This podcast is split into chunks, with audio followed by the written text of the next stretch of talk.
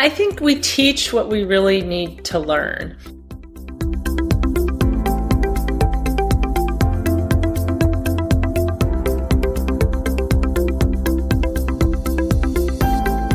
So, welcome to the Harvard Macy Institute podcast. I'm Victoria Brazil, and today we're going to be talking about assumptions with two very special guests, Liz Gaufberg and Shalise McKnight. Uh, now, what do we even mean by assumptions, and how does that pertain to our teaching and learning practices? So to start, I'm going to introduce them and then they're going to start with a couple of little stories that might illustrate exactly this topic. So first of all, Liz Gaufberg uh, is an associate professor of medicine and psychiatry at Harvard Medical School. Many of you in the Harvard Macy community would know her because she's been uh, teaching with the program for many years.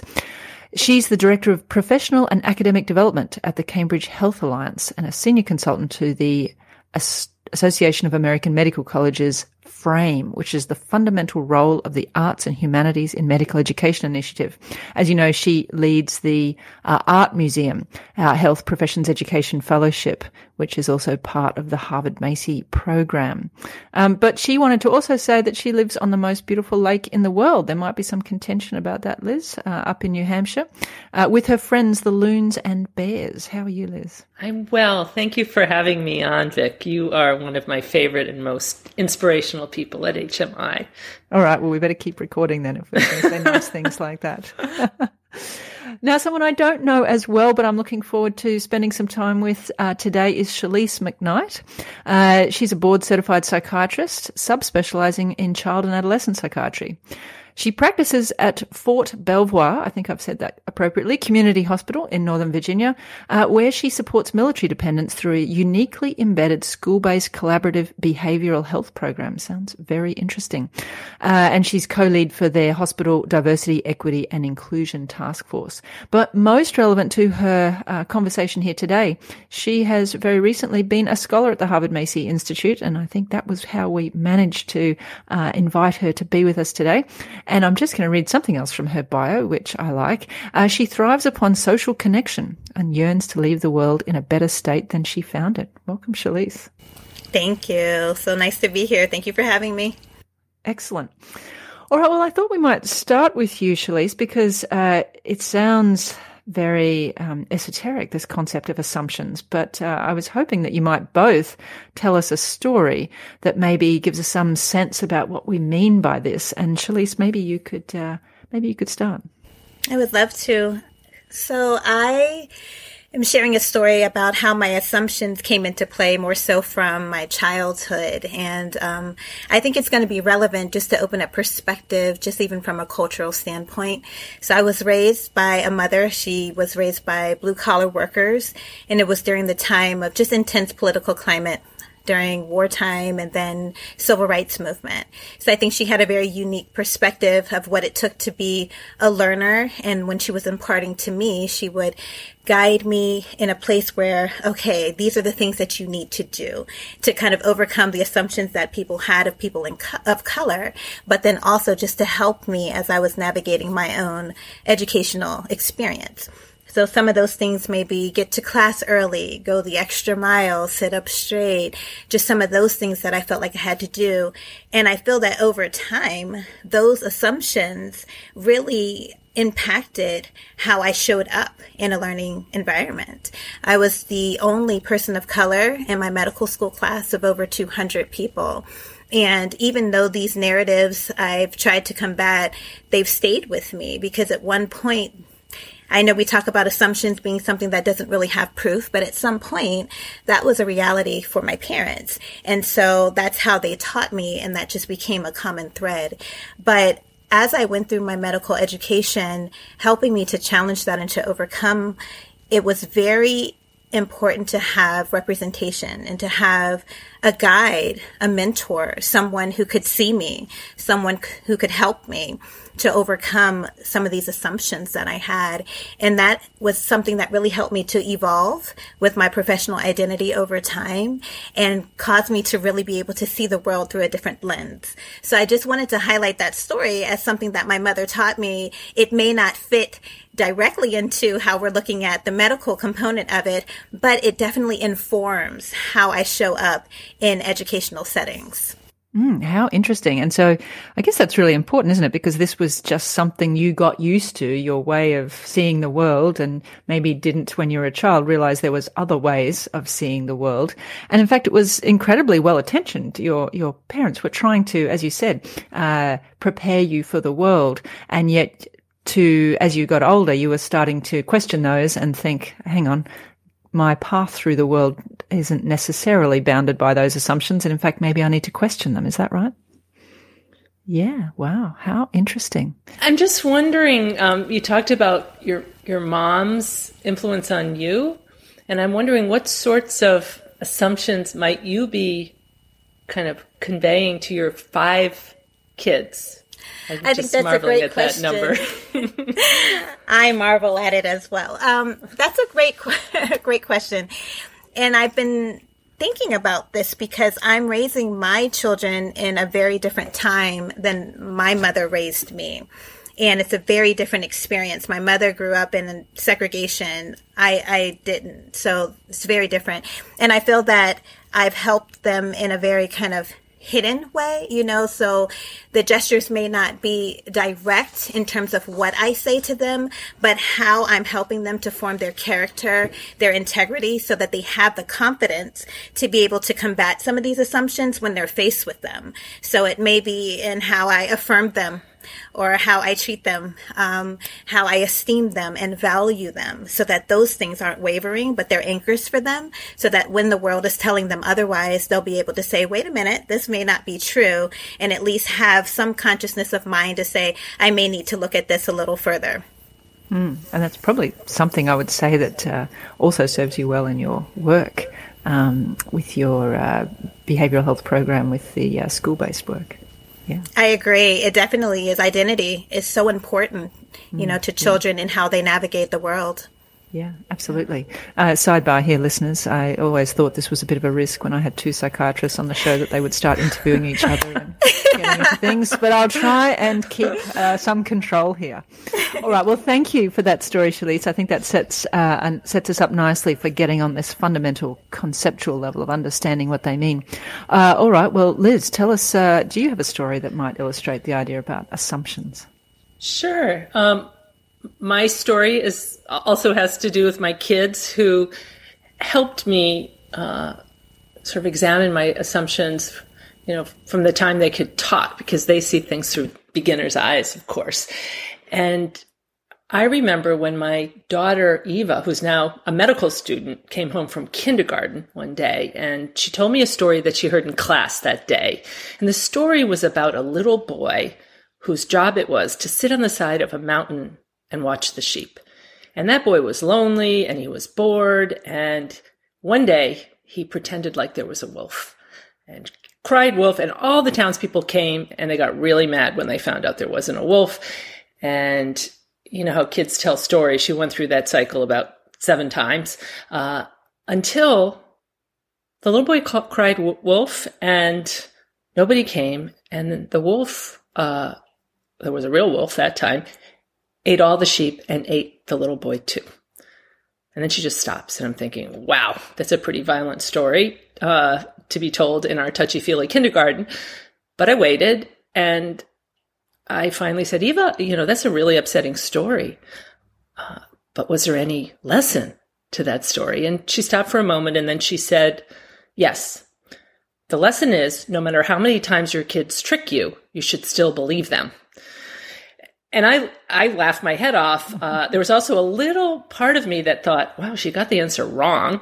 Um, but then I started thinking about Eva's answer, and it was really both moral and wise, and it was about unconditional love. I mean, nothing a kid does is, you know, warrants being torn apart by a wolf, right? And then I started thinking, like, what was that little boy doing on the side of a mountain by himself anyway? And why wasn't he in school? And what about child labor laws? And couldn't this town figure out how to solve this problem? And that brought me to a new place. I just started, you know, teaching in Harvard Macy, and I started thinking about Aesop's fables and and how we learn, you know, of course, we want kids to learn that they shouldn't lie, uh, but this was a fear based method. It was a method that leads to one right answer.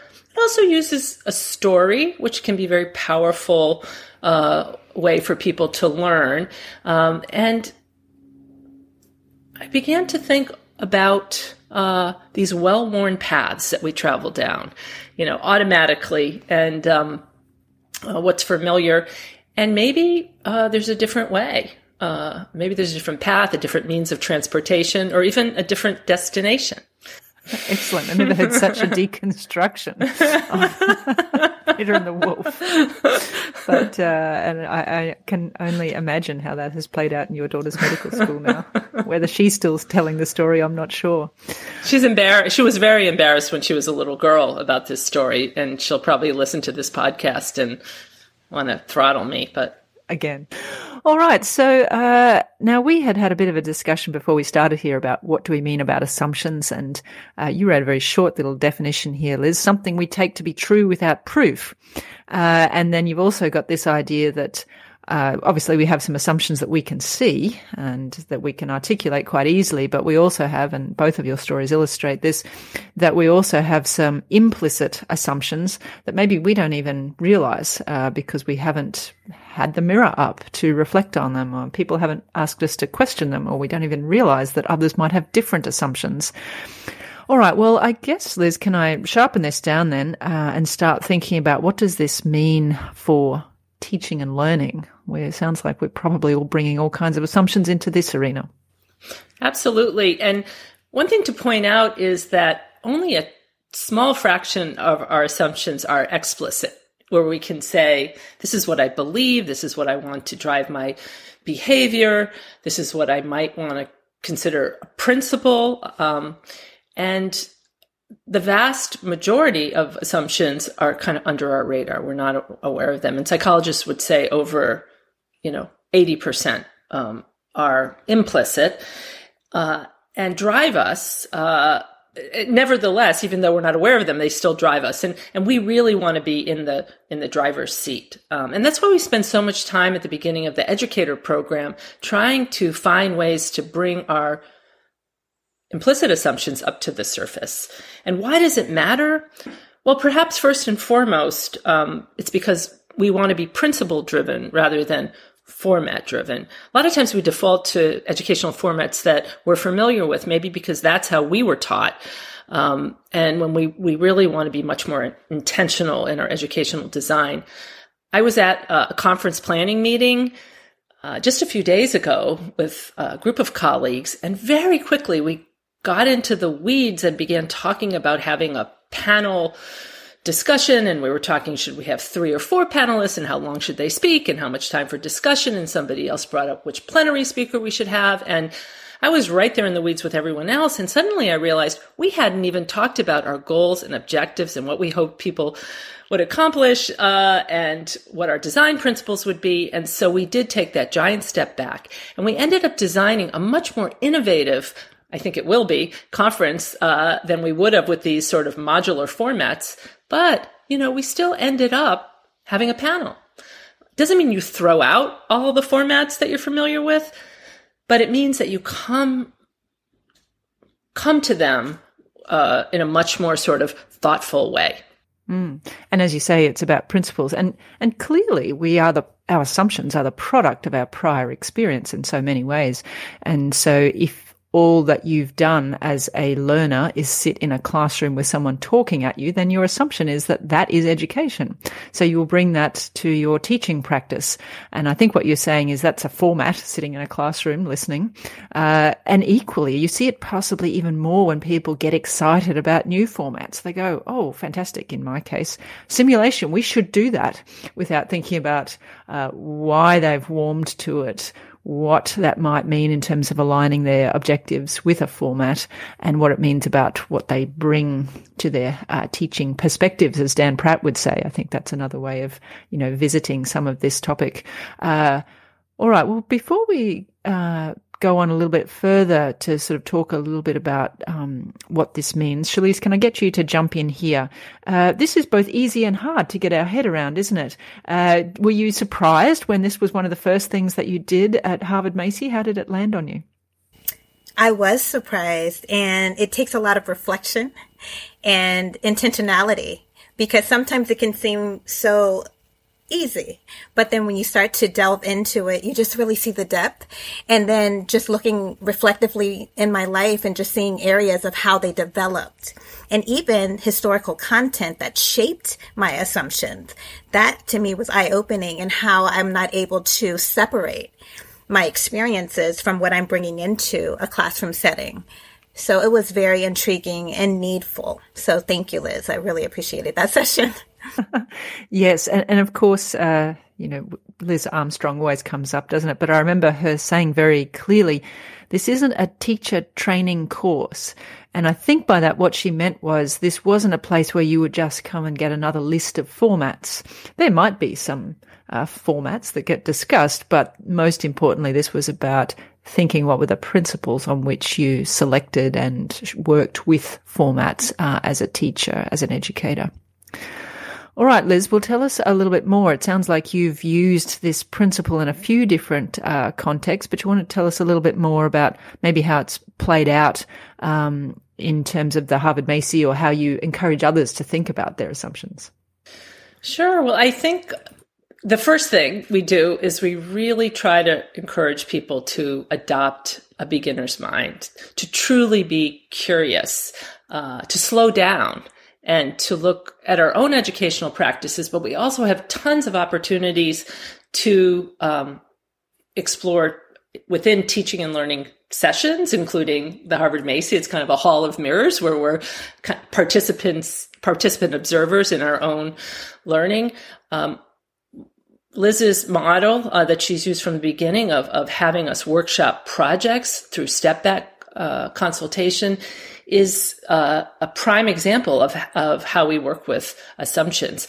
Uh, as both of you know, uh, you know, that involves sharing a, a, project plan or idea and then stepping back and letting your small group workshop your project and you have to z- zip up and you are sitting there thinking they don't get it you know they uh, you know they're talking about something else. And you're stuck because you're stuck in your own head. You're stuck in your own assumptions. But if you really can listen, often a new way of thinking, a new way of doing things, um, can, can kind of come through. So the uh, step back method is one way to get at assumptions. Observations, uh, I remember uh, when I was a scholar, we had the opportunity to um, sit in on uh, problem based learning sessions, and we would get there early and sit at, you know, maybe two scholars in one of these sessions sit at, you know, the per- perimeter of the room. And I remember sitting and waiting for the group to file in and the tutor to come in. And I had my notebook. And as soon as they started the teaching session, uh, I was busily collecting data because one of the things we try to do is really root our observations in as objective as possible collection of data and then later reflect on it. What were our reactions to the data? What does that tell us about our assumptions? But in the moment, you're really supposed to collect data. So students and teacher file in. I'm busily scribbling away. I've just mapped the space and diagrammed each student, and I came out with my observation. And then uh, in the debrief, the person who had been sitting next to me started talking about her observation, which was she started observing before the actual teaching session, I'm putting air quotes uh, there, um, started. She was watching the students file in, who had coffee, who immediately, you know, went. We didn't have laptops then, but maybe maybe cracked a book. What kind of chit chat was happening uh, before the session started? And I that was such an epiphany for me, which is uh, that I was only thinking of teaching within certain uh, boundaries of, of, of time. And it was as if somebody said, okay, start now. This is when the teaching session started. And it, it actually got me interested in the informal and hidden curriculum because suddenly I realized that learning is happening in all the interstitial spaces around what we consider to be the formal curriculum. Mm, absolutely. And I can remember doing the same exercise. And I think what you're saying is the beginner's mind requires us to go back to what's actually happening here, not what am I assuming is happening here, like your assumption that the learning started when the teacher walked in, uh, your assumption that the learning would be teacher driven and uh, that the learning is what's written explicitly uh, in the outline of this particular session. Uh, the other thing I remember doing in that session is a conversational diagram, which I've recently been revisiting in the context of simulation debriefing. And this is where you draw a little diagram where with lines going from each person in a group and you can see who talks the most and who talks less. And you can, and then you realize you look at, oh, that's really good. Lots of people spoke. And you realize, in fact, you, there's an assumption in there the idea that people talking are people learning. And that may or may not be true. And I think that was very powerful for me. Don't just have a reaction uh, of like or dislike, but actually think about what that means about your assumptions about teaching and learning. Uh, well, Shalise, I'm going to go back to you. Is that some of the epiphanies that you had at Harvard Macy or, or different ones? No, I did, even around engagement, you know, because it's virtual. So we just finished that because of COVID. And I just remember our afternoon sessions were competing with the time that my children were arriving home from school. And so prior, I probably would have turned my camera off, you know, maybe muted to greet them, but I left my camera on. I did mute, but I left it on, you know, because I had to really understand the needs of my children and that the perception of what I am doing at that time it, it's about me and my authentic self and who I know that I am, you know, during that, that moment. So I would allow the children to come. They gave me hugs and kisses. And I even remember getting some personalized chat messages from some of the scholars who saw that interaction daily and they were really appreciative of the authenticity of that moment. So it did challenge what it means to be engaged as a learner, um, because sometimes the perception is that you camera on, um, that we're kind of putting on hold some of those other things and other roles roles and responsibilities that make us who we are at that moment. Mm, yeah, absolutely. That's a nice example. So then if we think about, well, what are these assumptions? Do we, the examples, I think, uh, Liz and Shalise have helped us here, but a couple that you listed down there that we might consider. Uh, what is learning? Is it something that is we're informed by uh, or transformed by? Uh, what is the difference between teaching and learning? And we know the cartoon that sometimes you've put up there, Liz, about the dog who gets taught the trick, but it doesn't mean that he's learned it. Uh, and the difference between those two things. Uh, some of our assumptions about what the role of the teacher is. Is it to support or is it to tell? Um, uh, sage on the stage or guide on the side.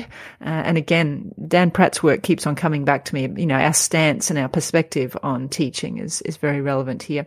And even our assumptions about what is the goal of educational institutions. is it really? These hidden curriculum comes up too, doesn't it? Is it really to help transform these students into better healthcare professionals, or uh, is it about much more than that? Uh, organisations have a way of wanting to perpetuate themselves. So we hit upon some of the big ones that tend to come out, Liz. Yeah, I, I think you. I think you did. Uh, get it, Vic. Um, I remember uh, a story. Uh, one of my residency program directors from my hospital came to me, and she was really worried because new competencies had come out about uh, systems improvement. This was a number of years ago, and she said, "I have no one to teach." We have very few people, very few faculty uh, in our hospital that uh, do this kind of work and nobody's available to teach and I don't know what to do. Uh, and what we ended up doing was exploring with her, uh, you know, what her idea of a teacher was. And it, for her, it was an expert.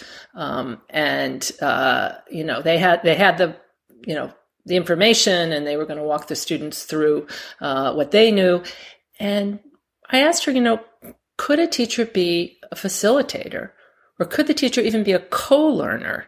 And could that be exciting for everybody? And what would that model to learners about lifelong learning? And uh, it ended up being a really innovative curriculum. And of course, the faculty had tons of clinical experience, and uh, they they could communicate that to the students and bring that to the to the learning experience.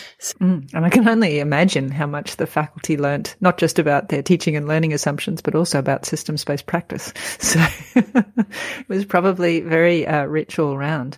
Uh, Shalise, can we dive into the step back consultation here? Because I also recall that this is one of the really foundational experiences at Harvard Macy where, just as Liz said, you're forced to relook at your project through the beginner's mind because your group, who have never seen or heard of your project, who aren't an expert in the field, suddenly take it on and you get to have this excruciating experience of other people working through your project uh, as and then you see some things that you can't see maybe because of your assumptions. Can you tell me a little bit about what that process was like for you, and if there were some useful assumptions that you questioned? I really appreciated that experience because it really helped me to be open without interruption. It helped me to slow down and just to be present, be the fly on the wall, and just hearing the conversation. And I think what really helped me appreciate that experience was that in 2000, I studied abroad and I did a semester at sea program. And so during that program, we traveled to so many different countries. We went to 10 different countries. And so I was culturally immersed in so many different experiences that when I came back home, it really infused into multiple aspects and areas of my life. And being in the step back program, um, well, consultation, my group was a very nice international group. My facilitator was from Brazil. One of the other scholars was from uh, Uganda. And just even hearing their perspective with some of the cultural nuances was really helpful. And it really brings a lot of value to what that project that you have can really be, the potential that it can really be. So it was hard for me because I am one that likes to talk and interject, but the value that comes out of it and even what you learn, because that can be translated to other experiences when you're engaging with people or your patients of just being quiet and listening and then not always being so quick to jump in, you know, with whatever you already have uh, in your thought process. Mm, that's so true, isn't it?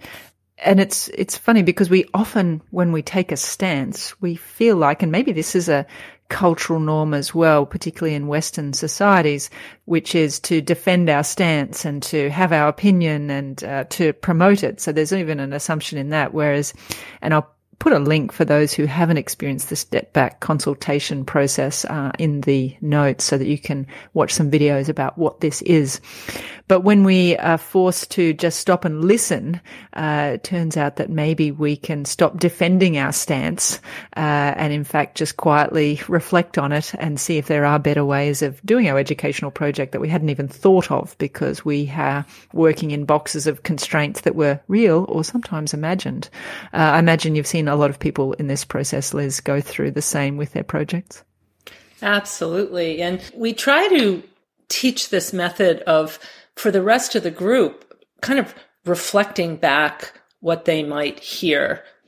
But if they're going to ask a question, it's not, um, they're kind of listening to understand rather than listening to respond. So any questions they might ask um, are to help the presenter come to a deeper understanding of their own project um, rather than to make a point. A lot of us have that sort of launching pad where somebody's talking and we just want to wait for them to finish what they're saying so we can make our point. Yeah, and there's a, a lot in that, isn't there? And uh, again, we I know these terms like humble inquiry, like thinking about the frames that underpin some of other behaviors, and the. A lot of times, if we're if we're observing a teaching and learning session, we find ourselves having an emotional reaction, surprise, or even what are these people doing? Kind of sometimes even anger. Uh, we don't like it. Uh, whenever you find yourself having an emotional reaction, it's probably a hint that there's an assumption underneath that you need to dig, as as you're saying, Vic. Another uh, uh, epiphanal an epiphany uh, for me was um, back when I'm dating myself with all these stories, but back when smartphones were new, and I was with a group of students. I think we were discussing a case. We were trying to put the person's symptoms together to make a diagnosis, and I look over, and one of these students had opened up his smartphone and was just scrolling through and tapping on it. And I, uh, you know, I couldn't believe it. I thought, how unprofessional. I probably used the word rude. And I didn't, this was in my head. Uh, and I didn't know exactly what to say in the moment. Um, uh, and then it was, rounds were over, and I thought about it a lot that whole night. Um, you know, what do I say? This is going to be a whole new thing with these millennials. They're going to be checking their email and texting their friends. And the next day I came back and we, you know, we were talking about this case again. And I saw the student again was looking through his phone and I was about to say something. And then he looked up with this bright expression and he said, I found it. I found it. You know, I think it's this diagnosis because this paper uh, concludes X, Y, or Z. And I realized that he was actually using his phone to augment his learning. And boy, was that a, that was a frame shift for me. And, um, I started thinking, you know, what, what were my assumptions? And probably it wasn't just an assumption that he was doing his email. It was probably an assumption about millennials. Uh, oh, they don't have the same work ethic. They're not as professional, uh, etc. Uh, and we still actually made some ground rules about the phones. It wasn't that, um, you know, it was, it was all fine. I actually acknowledged to the group that I'm a digital dinosaur and that, you know, I'd actually wasn't sure what he was doing on his phone and they all laughed. And I said, you know, as a group, let's just decide when we can look at the phone. Sometimes it's better to try to use critical thinking and, and talk it through. But, um, uh, if you want to look at your phone, just make sure the rest of the group you know, knows what you're doing. And, you know, that reminded me of a framing that, that Vic, you introduced me to, which is um, Jenny Rudolph's WTF to WTF, right? Um, when we find ourselves saying to ourselves, what the, you know, blank, uh, WTF, we might want to convert that to what's the frame. Yes, and I'll put a link to that uh, talk uh, once again in the episode description because it's worth watching. And I think one of the things that Jenny does is help us understand that we need to get into this as a habit because it doesn't come naturally. We will jump into our emotional reactions as our first default, and it takes a little bit of cognitive bandwidth or a well established habit to be able to jump back into the hang on, why are they doing this? What assumptions have I made here? Uh, just like your student with the phone, the eureka moment for him was also a eureka moment for you. Uh, all right, so let's start to think about where we go with this lovely mindset we have now about the assumptions. And I will say, and so I'm going to ask you both about how you think this is now impacting on your practice, whether that's as uh, clinicians, educators, um, or indeed in life in general. Happy to hear any of those stories. But I will say quite profoundly that this was probably my takeaway in 2005 when I first went to Harvard Macy. It was, oh my goodness, you don't have to just like or dislike a format, you actually have to think about what that means about your assumptions about teaching and learning. And I think that's been very helpful for me and the other educators that I have worked with to revisit that. Just as you said in your conference planning there, Liz, um, every now and again, when you find yourself in the weeds, you go, oh my goodness, it's because we haven't even thought about some of these fundamental principles. We've just started to copy a format. Um, and we haven't been uh, maybe not even quite as deep as questioning assumptions, but just revisiting principles. Yeah. All right. Well, Shalise, can I start with you? Where now? What what impact has this had? Yeah, that's all nice at Harvard Macy, but are, you get is you getting into the habit of uh, questioning your assumptions about teaching and learning? I am trying to. I think it is it is challenging uh, just to be very mindful about it, but I feel it's so necessary because one of the takeaways for me was just how much am I robbing myself of seeing a fuller picture? right? You know, we all have things that help us to put the puzzle together. And if I remain closed or, like you said, trying to defend something, I'm literally robbing myself of seeing that fuller picture. So trying to be more intentional and taking moments to be reflective, aware, that's what I've been trying to work on in my clinical practice, in my day to day with family. And it's not easy, but it's so necessary.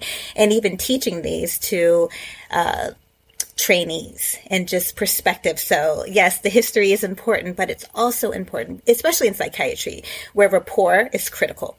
You just really have to make sure that you are open because if people don't feel that connection, it could be the difference between compliance and non-compliance, right? And when we're working with uh, people who are literally at crucial junctures, life and death junctures, we really need to make sure that we are examining our assumptions so that we don't lose we don't lose that connection. So that's what my goal is in how to translate it from the course to, to my life.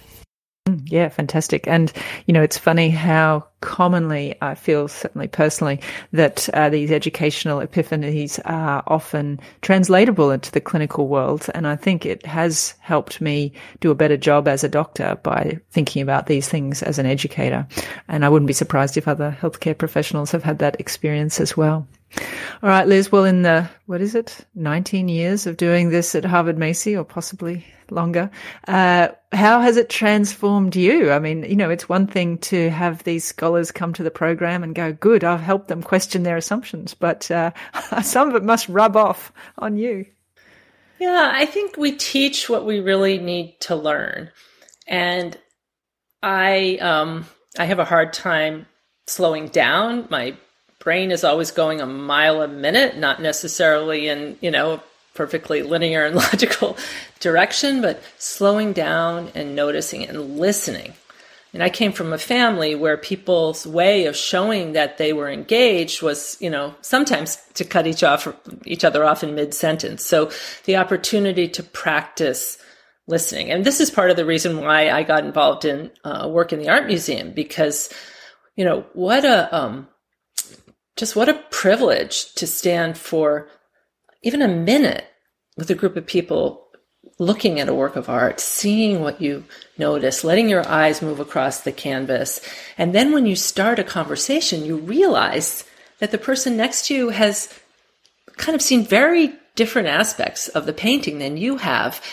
And, you know, you're, and that's fascinating. And then you're building a collective interpretation and, and grounding it in evidence. Oh, you say that guy is angry. What do you see that makes you say that? And uh, it's the clench of his jaw, or you know. So um, that is both another um, kind of uh, way that I you know, I explore assumptions and teach about assumptions, but it's also something that's incredibly restorative for me when you can get into that mindful place um, with other people where nobody's really an expert um, at the thing that you're doing. Yeah. Wow. How interesting. A couple of things in what you said there. I can only uh, reinforce this concept about the listening and the profound effect it can have. And uh, I find that is actually a, an assumption that many people have about podcasting is that it's about talking, but actually it's about listening.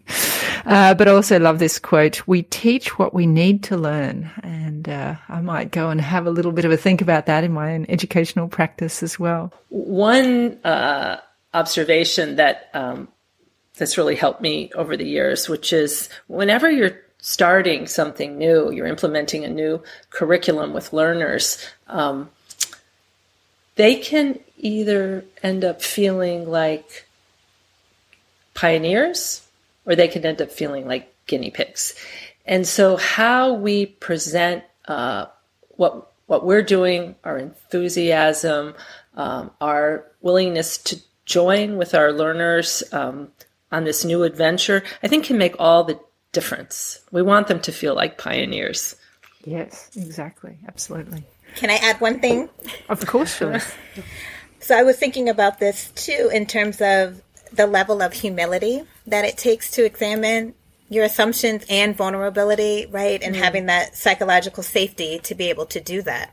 Um, because oftentimes if these assumptions have been with you for quite some time, they're shaping who you are. And so when you start to dismantle them, it can mm-hmm. impact how you feel about yourself, right? So it's it's helpful to know that it, in Harvard Macy you have a safe place to do that, and hopefully the connections that I, I've built connections over time with my scholars and colleagues that you can continue to do that work and have a safe place to go back to to process that. Yeah, I think that's a really important point, isn't it? Is that we have an emotional reaction when we are confronted with our assumptions, and we've seen that in much broader sense in society. Uh, and thinking about how we can help people through that process, uh, because there is sometimes a little sense of grief. What I always stand out the front of the lecture, and they love me, uh, and that, and you know, just questioning if that is the best way of teaching um, can actually be a grieving process for some people as they have to let go of some assumptions. Yeah. You know, I just want to make the point that there are personal assumptions, but then there are also cultural and institutional assumptions and those are can be really hidden that's why you call it the hidden curriculum really at the level of language that we use and and how we allocate resources and um, it's really important to you know dig under the surface to uncover those cultural assumptions because if we're going to be successful planting those seeds those curricular seeds into the soil um, and we want them to grow there has to be a, a match there between mm. um, our own principles and our own kind of curricular innovations and um, uh, where we're trying to embed them. Yeah, and that's probably another whole podcast, really, isn't it? Because really, we've spoken here about an individual process of uh, looking at our assumptions. But I think what you're also saying is there's an appropriate space and necessary space for institutions to examine their assumptions, societies to examine their assumptions, and uh, that probably starts with some individual habits. But there's uh, obviously other processes as well that that uh, will support that. Well, Shalise and Liz, this has just been fantastic. It's just been so lovely. And for Harvard Macy listeners, I think you've had a treat here, thinking about assumptions about teaching and learning in particular, and some of the things that we might have to revisit with a beginner's mind uh, as educators when we come to think about how to design, deliver, evaluate, assess uh, within our educational practices. And uh, so very useful. And I hope everyone gets a chance to think on what their own practice of teaching and learning might have embedded as assumptions, by all means, find some good ones in there that seem to serve you well and stick with them.